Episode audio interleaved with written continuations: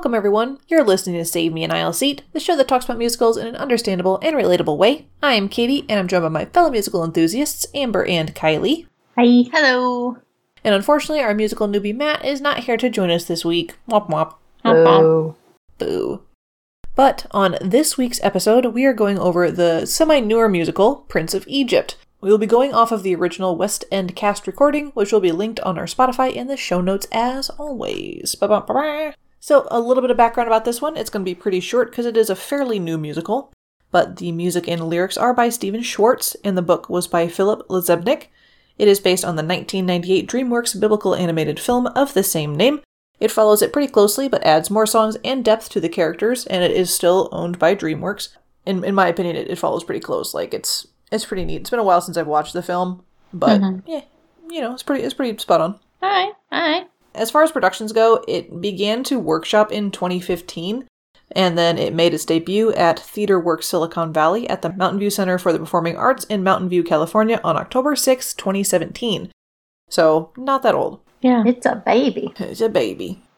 And then it had an international premiere in a Danish production on April 6, 2018 in Fredericia, which is kind of interesting that it like jumped to international instead of staying in the States. Yeah. But, eh, Interesting.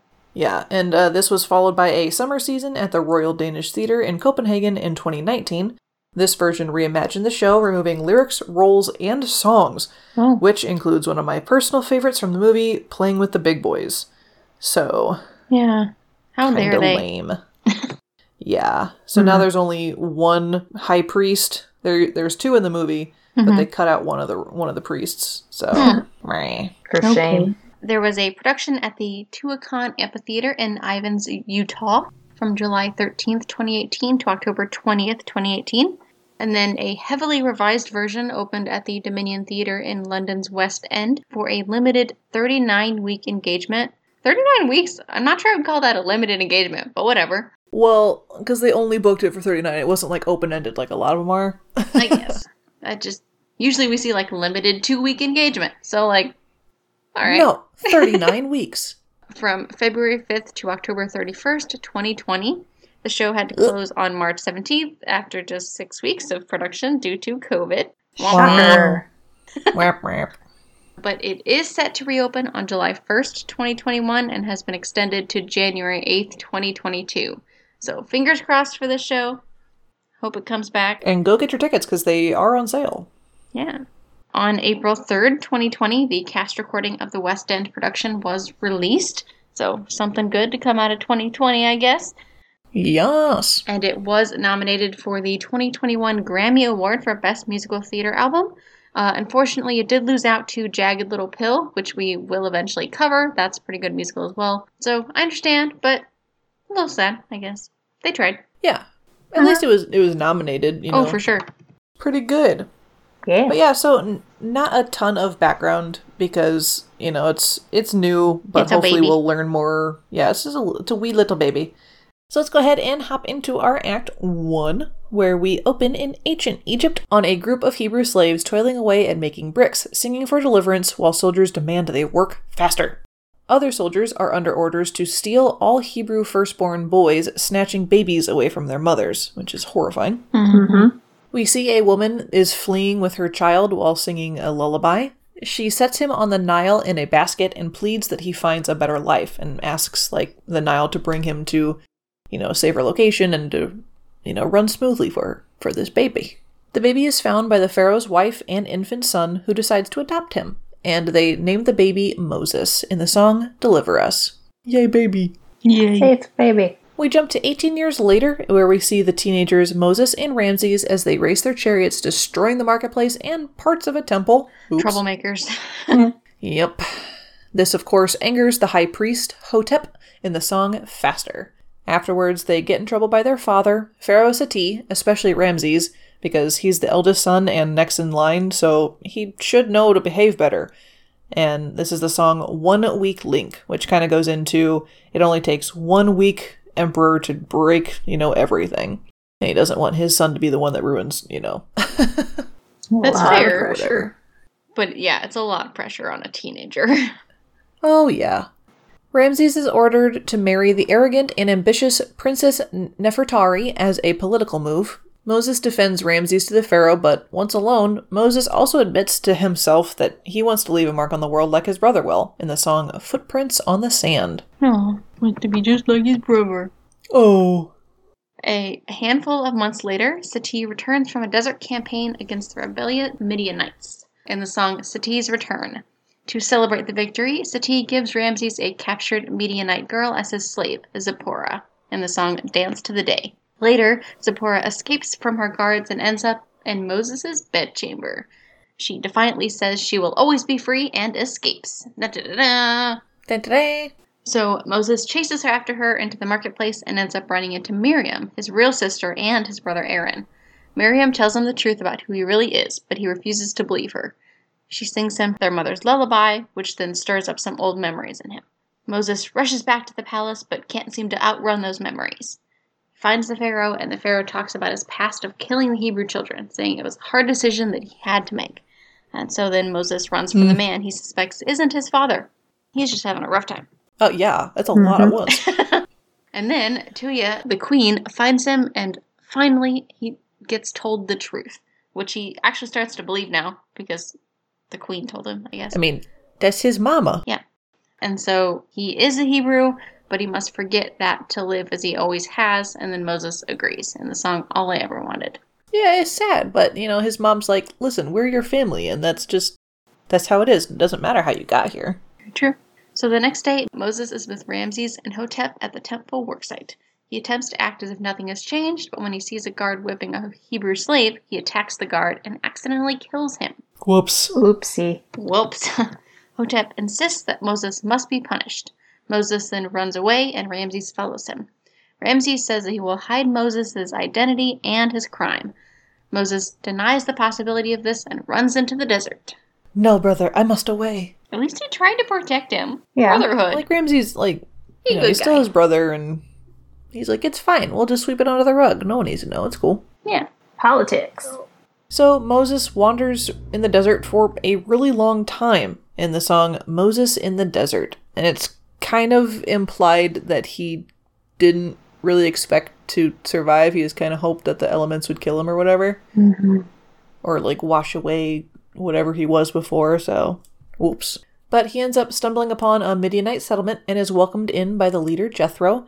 It turns out that he is the father of Zipporah, the woman who'd escaped earlier, and this all happens in the song Through Heaven's Eyes. Moses ends up becoming a shepherd in their community and gives up his past life. But as time passes and the two brothers, Moses and Ramses, sing about missing each other in the song Faster Reprise.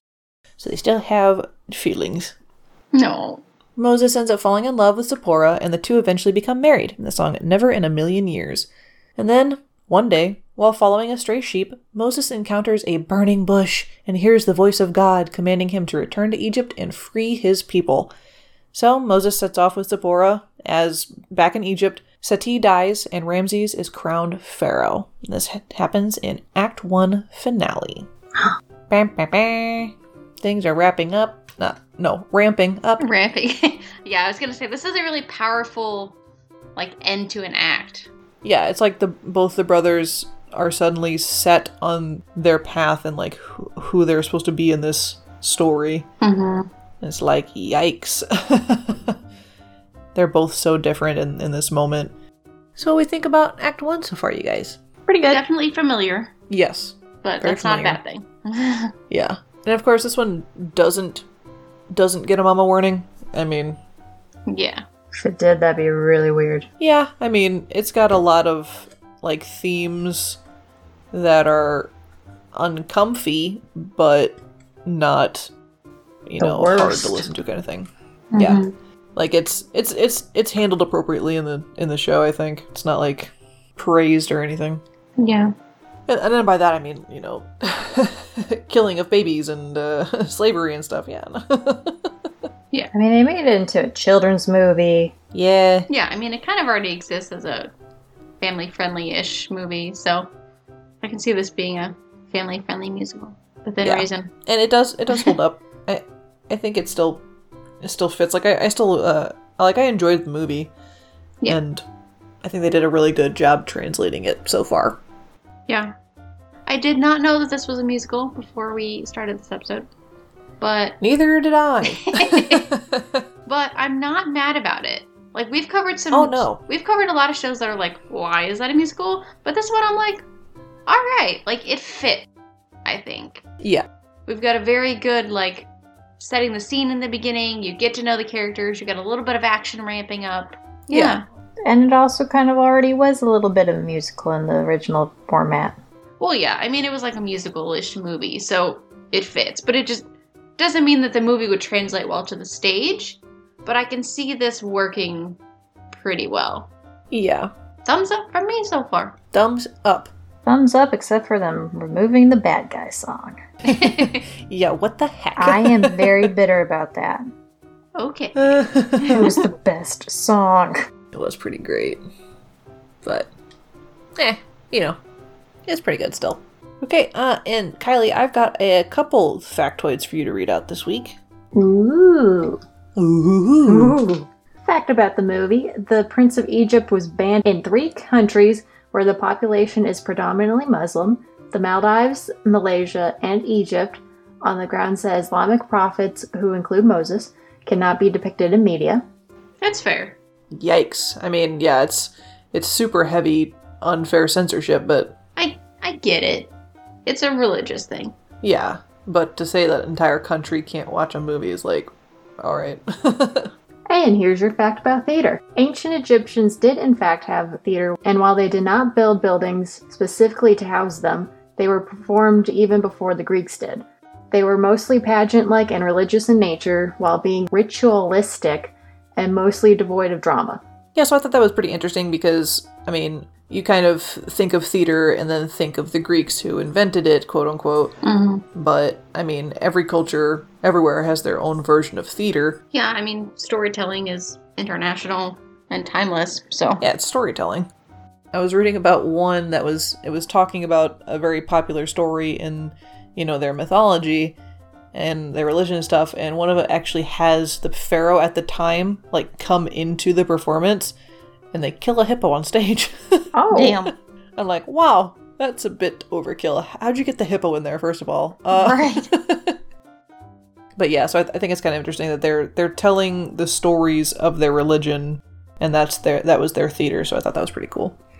On today, I learned while searching through Google.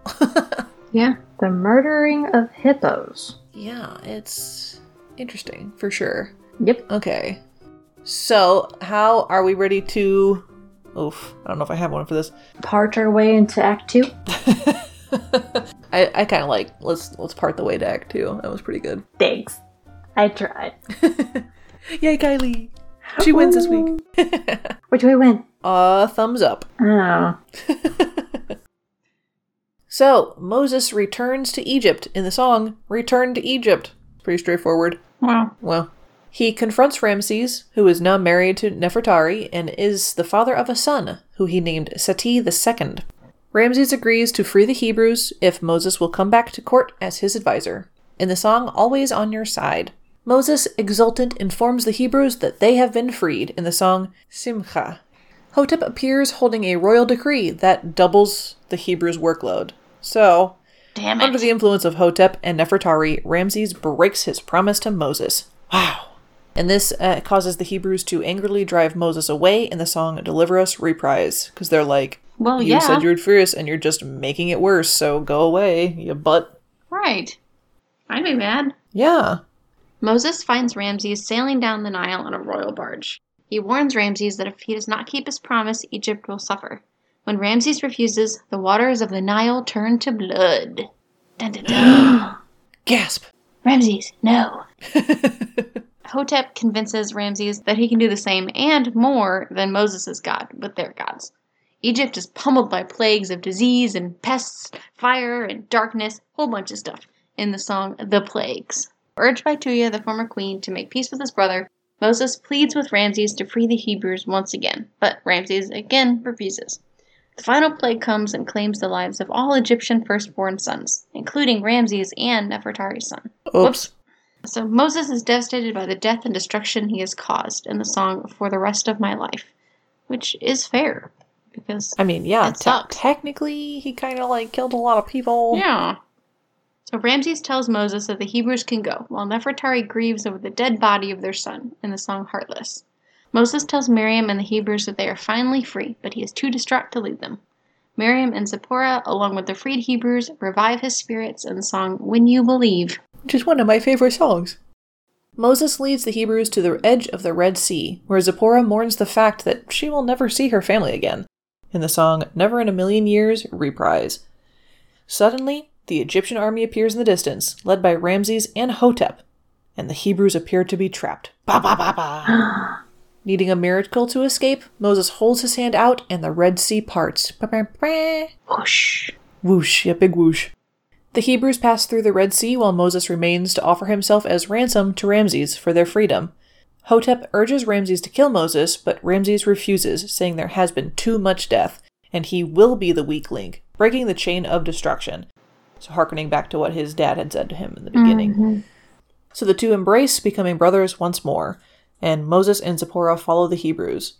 Hotep, however, commandeers the Egyptian army and pursues Moses and the Hebrews into the parted Red Sea. Once the Hebrews reach safety, the waters fall back down, drowning Hotep and the soldiers. Just kill more people. Get wrecked. fine. Yeah. On the opposite sides of the Red Sea, Moses and Ramses face their separate destinies, knowing they will always have a brother who supports them and understands them, in the song Act 2 Finale. Wow. Wow. So yeah, that that is the show. What do we think? Pretty good. It's like the movie. It good. I'm wondering how they did the parting of the sea on stage. Yeah. I'd because like in my imagination, it's like a high school where you've got like two kids with like blue sheets or something, and they're like waving them and they separate. Running You know what I mean? That's what I thought. like I know it's better than that. I know it is, but that's what I'm picturing in my head. yeah, in in my mind's eye, I don't know why, but I'm picturing like they have like a projector screen or something, yeah, Oh.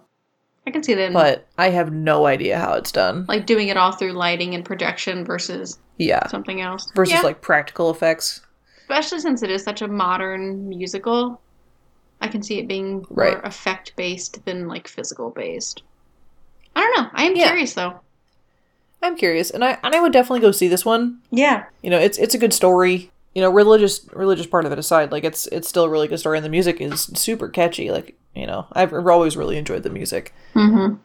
i'm saying my my comment in the intermission still stands like this fits well in a musical format Yeah, and so Mhm. i think this was a good adaptation for the stage i would say i hope it gets the chance to play more because it you know hasn't been able to very much so i'm hoping we'll see good things from this one in the future because i can see this i mean it does have a little bit of holdback because it is religious side of things and that tends to turn people off some people so might not be the ideal theater audience or whatever but i still think it makes a good musical Oh yeah, and again, the, mm-hmm. the the music is really catchy, and I think I think it would still do well here because it. I mean, it is you know still just a story and like anything else. So I don't know. Do you have any thoughts, Kylie? I like it. I, I agree with what Amber said. I think people would like if they looked at more as like an entertainment value if Mm-hmm. religion's what turns them off. Right. Kind of like with Jesus Christ Superstar. Mhm. Yeah. At least with this one, like the name of the show is just the Prince of Egypt, so it's like if you have no idea what it is, then like you're not going to be instantly put off. Kind of like you you said, like with Jesus Christ Superstar, the name itself was a little off-putting. Mhm. So whereas this one was like the Prince of Egypt, I was like, oh, that's that's kind of neat. I'm just kind of curious. I like Egyptian stuff. Mhm. But yeah, pretty cool show. Thumbs up. We think you should go see it if it ever comes to United States. And if you have seen it, please give us details because I want to know. Tell us how they part the Red Sea. Please Tell me things. give us the secrets. I'm also curious about how they represent the plagues because like in the song they you know they talk through you know each of the plagues and it's very aggressive and very disturbing but i also wonder how they show it on stage They have a cage of locusts and they just let them be free. yikes Just spread the plagues into the the audience. It's fine. it's a 40 show you know it's got a splash zone yeah. oh, Oh God. This one would be a good one to have a legit splash zone. It- it- yeah, you're not wrong. Yikes. And I'm just imagining them like throwing frogs into the audience. You get No, a no. frog, and you get a frog. Please no. so yeah, that is the show. Um, but before we wrap up entirely, I found some extra facts while I was doing my research today, so I wanted to share some things with you guys. So there is a great article written about the historical accuracies of the movie from dailyhistory.org, which I will be linking in the show notes. But a couple interesting points I wanted to share are in terms of the biblical plagues, there is a theory of them actually having happened, although not brought about by any prophets, of course. Quote from the article The Hort slash kitchen theory asserts that the blood was caused by oxygen fluctuations in the Nile River, which killed much of the fish, sending horde frogs from the river. The dead and dying frogs brought forth a lice infestation, and the excess water from the seasonal flooding brought more insects that in turn infected the livestock with anthrax. Hmm. Locusts arrived from the southeast as they often did every few years, and then the darkness was a result of seasonal winds in March or April. The children would have been the most susceptible to the plague, but no one, including the Hebrews, could have escaped unharmed. All of it began in July or August during the annual inundation of the Nile River and ended about nine months later. End quote. Hmm. So, interesting thought, and I, I'd be curious to read more about that theory. Yeah, very interesting. Another fact for you. Perhaps the biggest historical in- inaccuracy shown in the film is the relief in the temple that depicts Hebrew children being thrown into the Nile River. So, although the Egyptians were known to do some brutal things in warfare, just as other people in the region and, you know, period did, there is no evidence that they actually like threw their enemies' children into the Nile. There is no evidence that the Egyptians practiced infanticide either. The Egyptians only memorialized their battlefield victories, and slaughtering the children of their vanquished enemy would certainly not be something they would have written about or depicted in art. Fair. Yeah, because that's real shady. Also, another quick fact Egyptians were equal opportunity slavers and employers. Wow. They enslaved and hired anyone from any culture, including their own. Hebrews were among them, but slaves weren't segregated in any way and worked alongside each other no matter their nationality. So, like in the Exodus, Exodus story from the Bible, obviously it's like it was all Hebrews and they were all as a you know they were they took they made, maintained the entire force of you know uh, the slaves there, but historically that's just not possible. You know, I mean, it, they made up a, a good chunk of the population, but they weren't the only ones. Mhm. So, yeah. So I thought that was that was an interesting article, and I I will definitely be sharing that so you guys can read it yourself. Wow. Cool, cool. So yeah, so I think that will be wrapping up this episode. So be sure that you are liking and subscribing to us wherever you listen to your podcasts. This ensures you'll get our episodes as soon as they're posted, and then you'll see like other things that we might post, including like bonus episodes or extra content or what what have you. And if you're on Apple, please leave us a five star review. It helps boost us up in the numbers. And Amber likes to post your reviews on Instagram. You could get a Yes, shout she out. do. Yeah, shout out to those Get of you that that have already out. reviewed us because you're cool. We appreciate you. And of course, the best way to help us is via word of mouth, so please feel free to tell your friends, family, coworkers, any plagues that you might be, you know, friends with. Tell the locusts, they'll spread our, you know, thing far and wide. They like to scream. They do like to scream, as do we. So yeah, please continue to spread the word about us because we really appreciate it, and that is the best way to organically help us grow and get us in front of more people's ears. Yep, that holds together. Does it? Sure, we're Okay. gonna go with it. And if you want to hang out with us outside of this podcast, because we're pretty cool and you're pretty cool, so, you know, yes. uh, you can reach out to us pretty much anywhere on the internet. So, a little more privately, you can email us at savemeanoutseat at gmail.com, but you can also find us on Twitter at saveanoutseat. You can find us on Instagram at savemeanoutseat. You can find us on Facebook at savemeanoutseat. And you can even find us on YouTube under the Ragtag Network. Wow. Wow. Wow. Yeah, and of course, for more shows and to keep updated on everything that we've got going on, you can go to our website at www.ragtagnetwork.com. And that's also where you're going to find some cool merch, which is www.ragtagnetwork.com slash merch. We've got a lot of cool designs up there, and they're just neato, so go check those out. As for extra little announcement this week, we have reached 2,900 downloads. Woo woo! Woo-hoo! We are so thankful that you guys are getting us up there, and we are so close to hitting 3,000. So we would love to hit that by the end of the month. Like it's so it's so close. We would really appreciate it. So continue telling everybody about us. And yeah, we, we really appreciate you guys. So thanks. All right. That is going to wrap up this episode of Save Me Aisle Seat. We'll catch you next time. Bye-bye. Bye.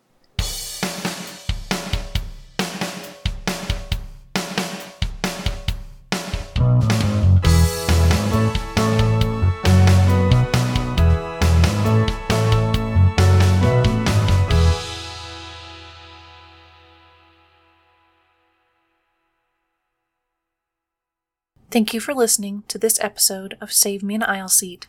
We do this show for fun, but if you'd like to support us, you can check out our Ko-Fi at www.ko-fi.com slash ragtagnetwork.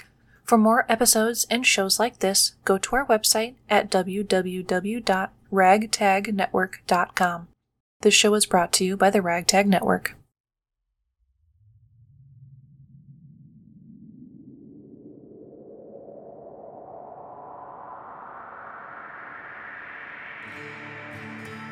If you love stories from American history but are curious to follow down the more unbeaten path, then this five star podcast is for you.